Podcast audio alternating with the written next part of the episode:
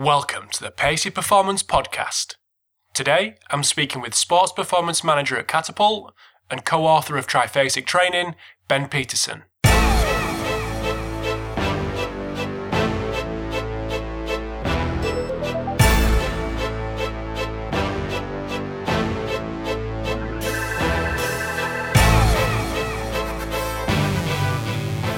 Hi, guys, welcome to episode 48 of the Pacey Performance Podcast.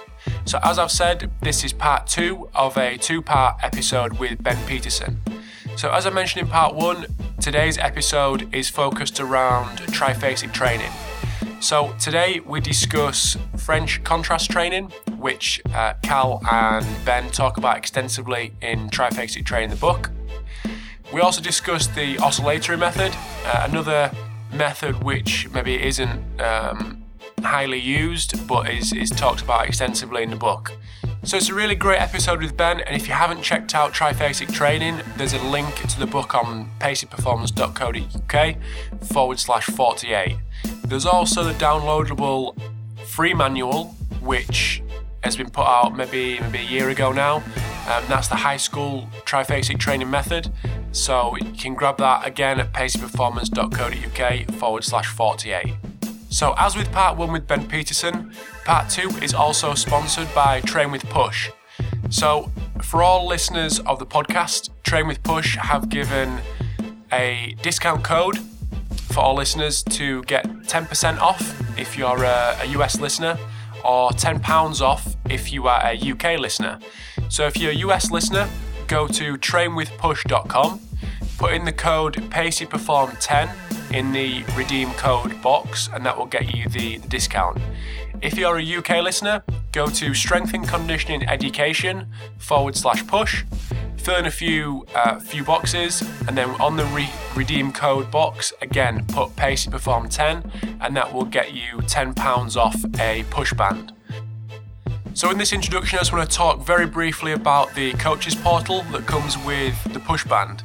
So, I think you get a 14 day trial of the coaches portal, and I think then it's a, a monthly subscription, something like $10 a month.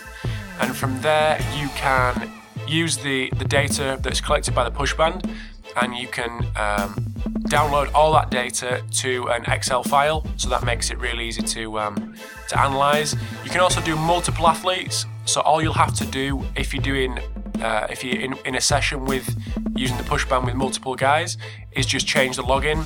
So if you've already created a username for each athlete, you just switch between the two. then when you come to download the, the, the, the data, you can just switch between the two athletes and download each athlete each time. So the reason I say that is just I had a couple of questions from a couple of guys just regarding how easy it is to get hold of that data so you can analyze it on the back end. So part two coming up with Ben Peterson. Uh, enjoy the episode and I will speak to you soon.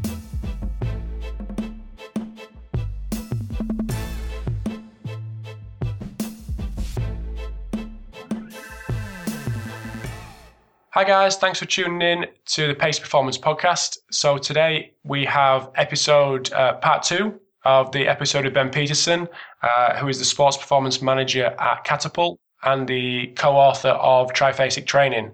So, in the first part, so I'd encourage you to check the first part out, um, which involved uh, a chat about, about GPS and Catapult. So in part two, we're going to discuss all things triphasic training. So just before we get going, I just want Ben to firstly thank Ben for his time. And secondly, ask him to do us a little bit of a, a background um, on his education and what he's currently doing. So, welcome to the podcast again, Ben. Hey, thanks, Robin. Thanks for having me. Um, really enjoyed doing the last podcast. It was a lot of fun. Um, hopefully, generated some good discussion. So, hopefully, we uh, lightning can strike twice here. but uh, a little bit of background about me. Uh, I'm currently the sports performance manager at Catapult. Um, love what I do there, working with teams and, and with data. Um, before that, I did my uh, graduate work, my master's, and my PhD in exercise physiology at the University of Minnesota. Um, and when I was there, that's where I, I worked with Cal Dietz um, quite extensively. So that's actually where uh, the, the book Triphasic Training came from. Um, and I'm sure we'll get into that in more detail here shortly. Um, and, and prior to that, I did my undergraduate workout at uh, Northwestern University, which is a, a, uni here out in Chicago in the U.S. So, um, really kind of enjoyed the journey so far, but really enjoying too uh, what I'm doing now and, and just continuing to learn and, and meet new people, just just like what this podcast is meant to do. Cool. So, do you want to get into the um, into how triphasic training came about, how the you know how the methodology developed, um, and you know why did you feel it was um, appropriate to write the book and get the get the methodology out there? Sure. Yeah, this would um, this would be great. You should compare what I'm about to say to what Cal said. I'm sure it's very very different. Um, well, as far as like triphasic training itself, the methodology, um, that's that's Cal's baby. Um, Cal developed triphasic training, um, you know, long before I showed up at Minnesota, um, and really that just goes to um, testament to Cal being a bookworm and just constantly trying to push the envelope and find better ways to do things. Um, something I respect the hell out of him for. Um, so my first exposure to triphasic training was when I showed up um, on campus and met him and, and, was his graduate assistant for a year and a half, um, and and was blown away by it. You know, I put myself through the program and and then started working with the athletes and doing it, and uh, I just knew from my own performance standpoint um, how much better I felt I was performing doing certain things and, and how much I wish I had done some of that stuff when I was in high school and in college. So, um, how, so that's how the, the, methodology came about. But as far as the book, the book literally was, uh, Cal and I are sitting around and Cal had been joking with me for forever that we should write a book. Like, hey, Ben, let's write a book. Let's write a book. And I'm sitting here going, I really don't want to write a book. I've got to write all these essays and term papers for school. Like, why should I write this book? And you know, at the same time, you know, Cal and I, in our wildest dreams, never never thought that the book would be as successful as it's been and been received so well by so many people. Um, that still blows me away. I'm very humbled by that. So how Cal finally got me, he's like, he's like, hey Ben, I tell you what, how about we just write a training manual, like a 70 page training manual? I'm like, all right, well, let's just do that and he knew he knew that as soon as I started doing something on it that it wasn't going to be a 70 page training manual. So the 70 page training manual that was supposed to take us three months turned out to be this 360 page book that took us a little over a year uh, to compile and put together. Um, and it just about killed us a lot of times too. Like it, it's funny to look back now.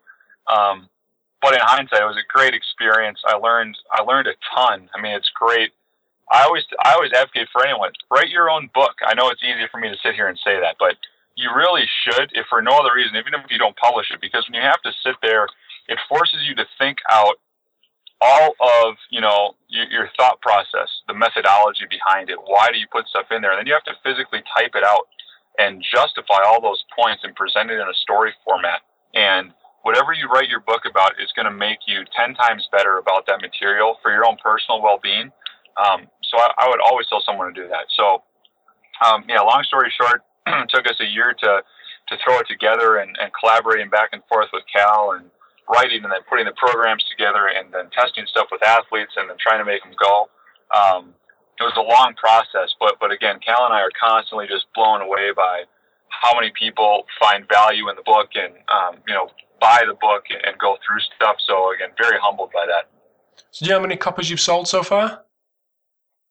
Um, yeah, well, we don't know an official number, but honestly, I think by this point we're somewhere north of about 7,500 copies have been sold.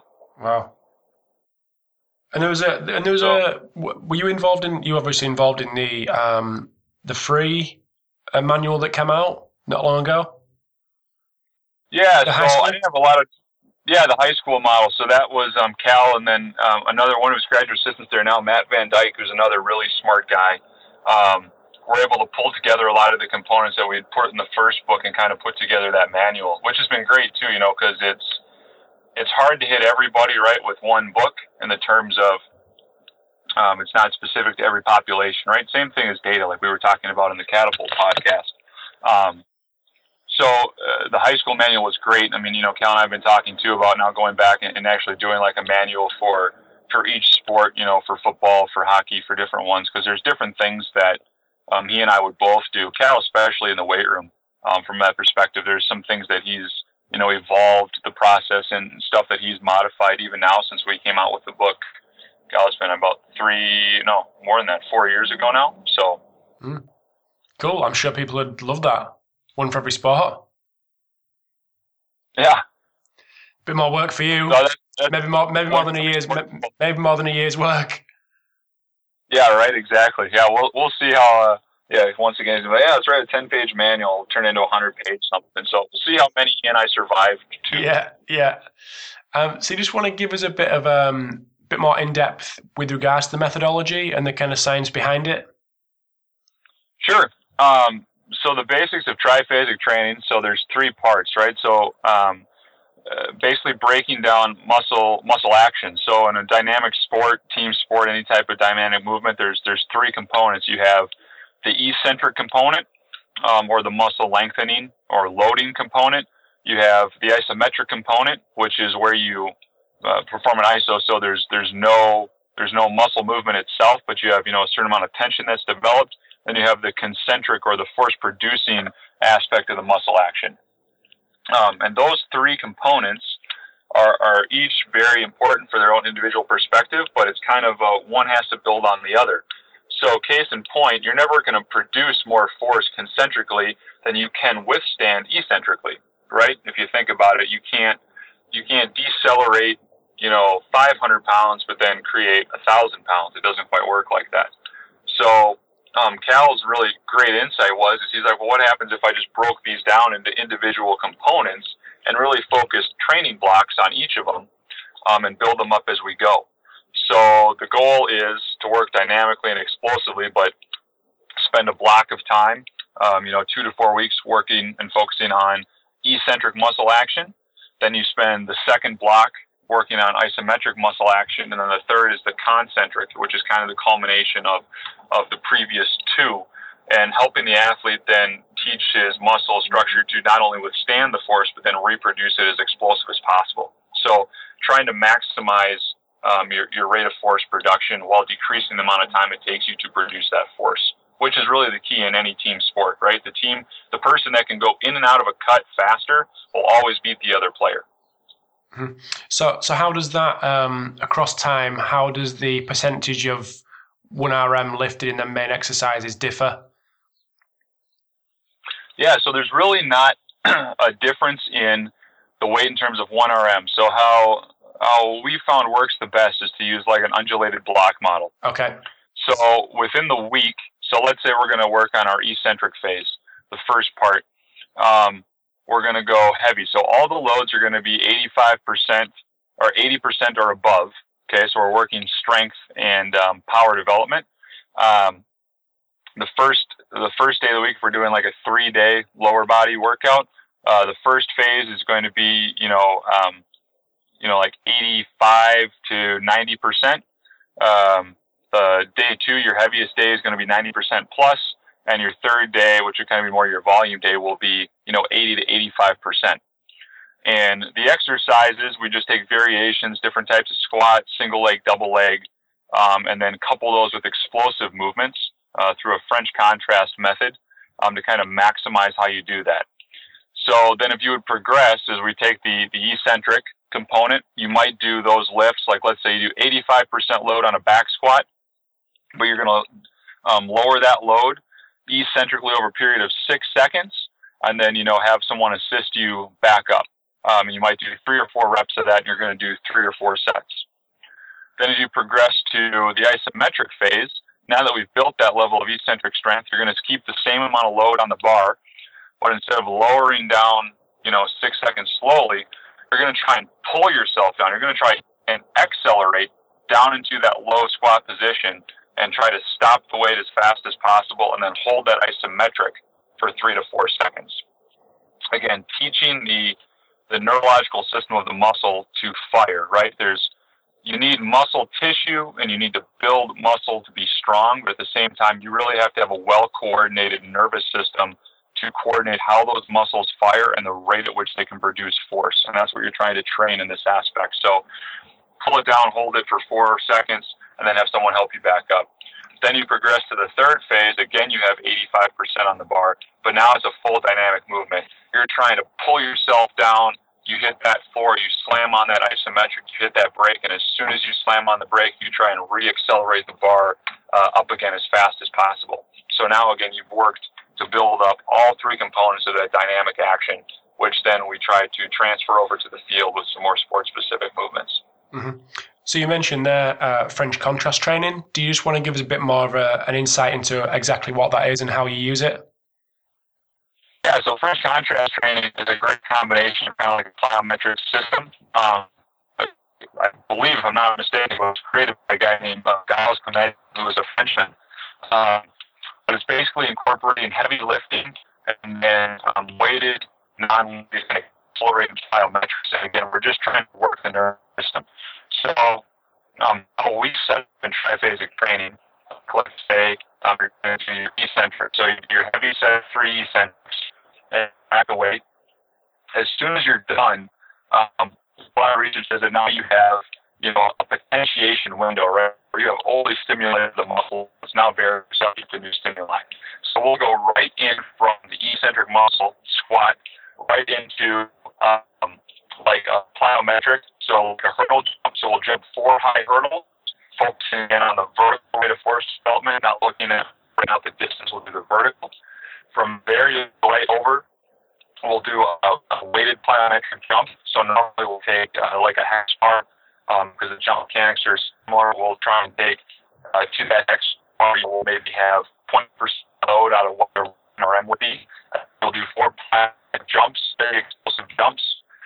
Um, and then from that, they'll go over and they will do an accelerated plyometric. So we'll strap bands up into the ceiling of the weight facility um, nice and high. It's like a 15 foot ceiling.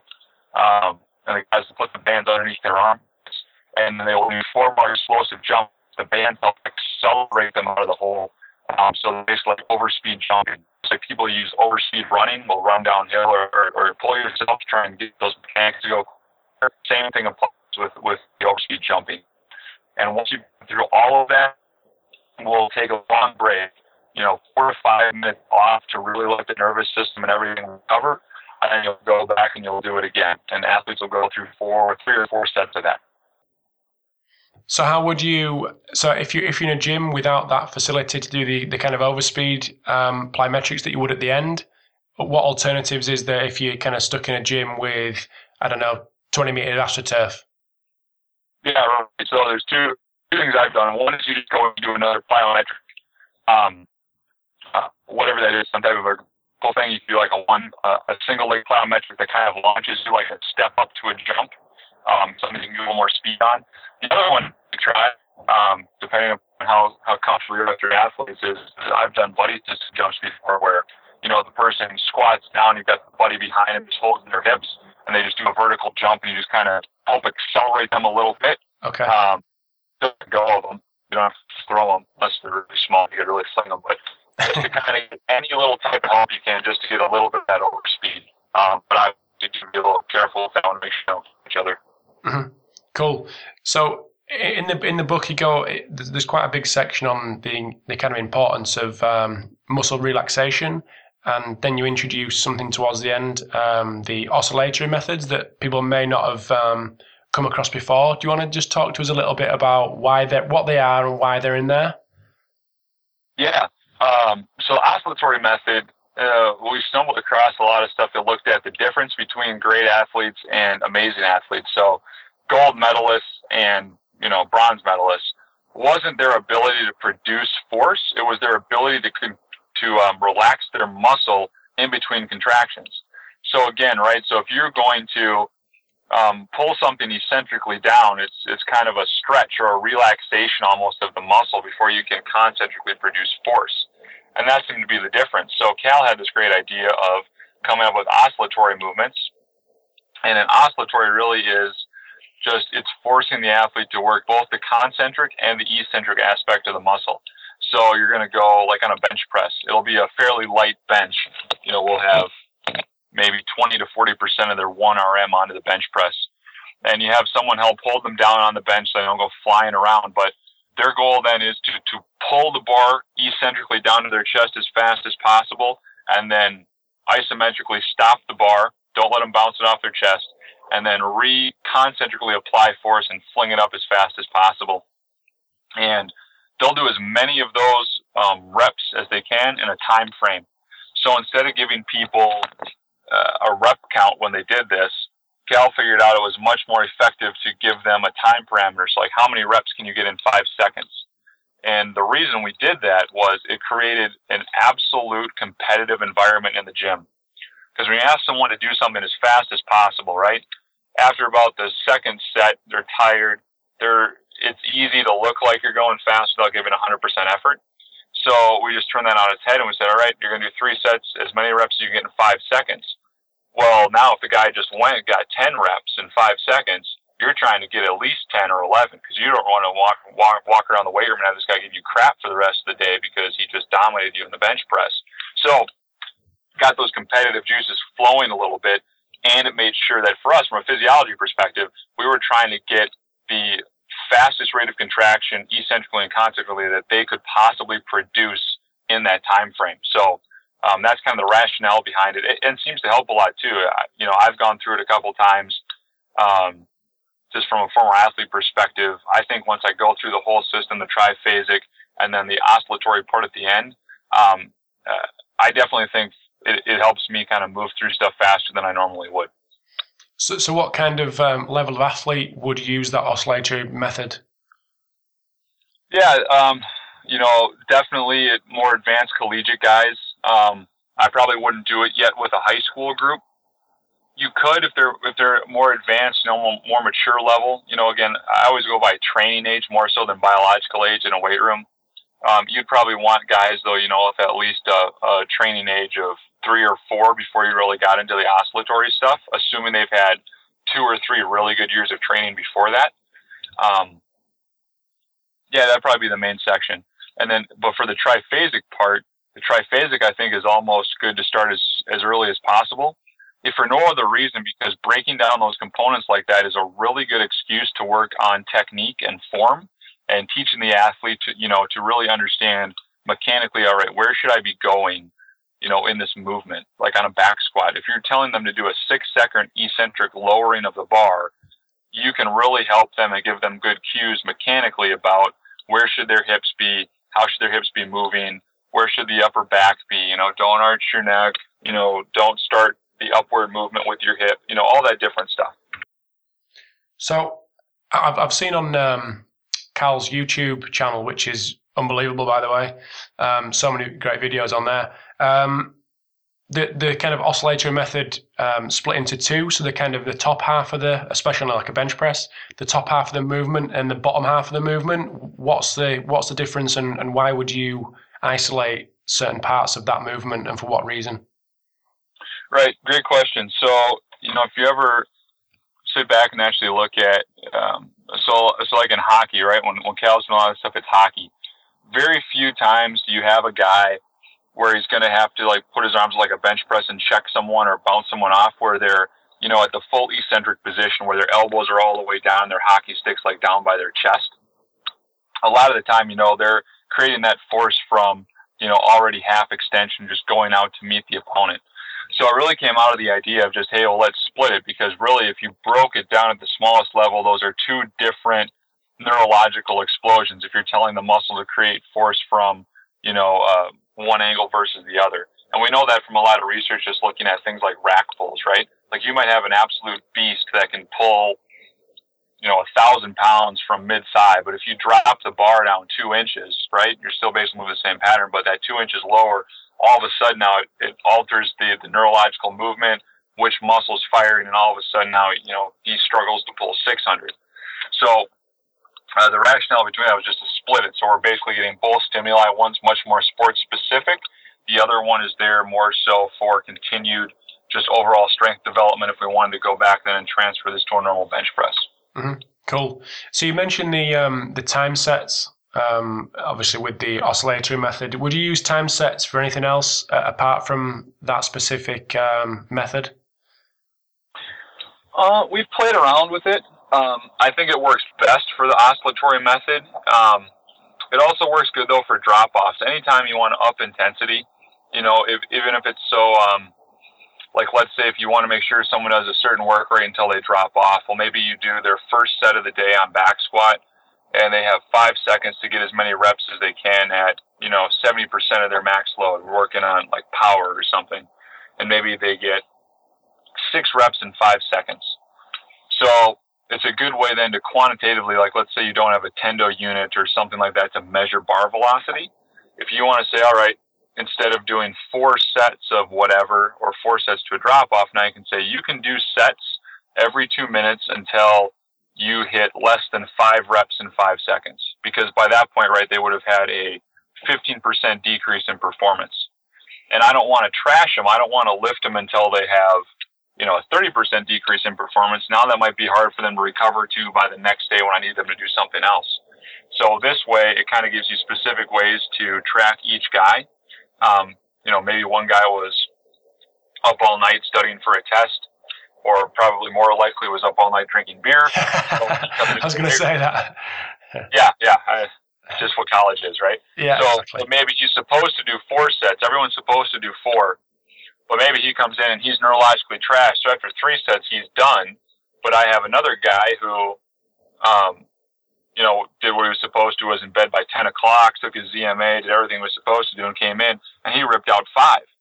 So if I had come in and I told the guys to everyone to do four sets, I would have overtrained one guy by a set and I would have undertrained the other guy. By using time parameters, it kind of gives me a good pulse to make sure I'm giving the proper training stimulus to each guy on a given day. Mm-hmm.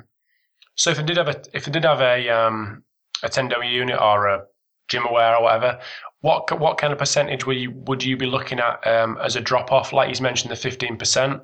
Um, what what percentage would you be looking at?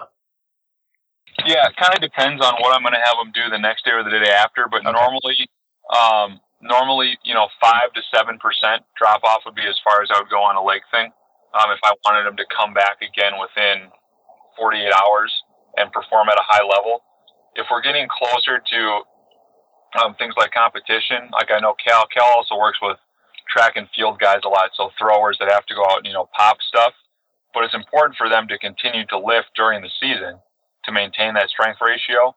So he'll squat them heavy, but he'll use a tendo unit just to make sure that their drop off isn't below like two and a half percent of their one RM or what their best velocity is. Um, just to make sure they come in, they hit that neural quality, and they're done. It's just purely there to train the neural aspect. There's nothing about it should be physiologic. Okay, cool. Um, so another thing that, that differs um, with your method is with the triphasic method is the is the sport squat.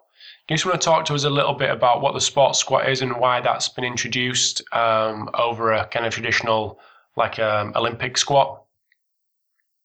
Yeah.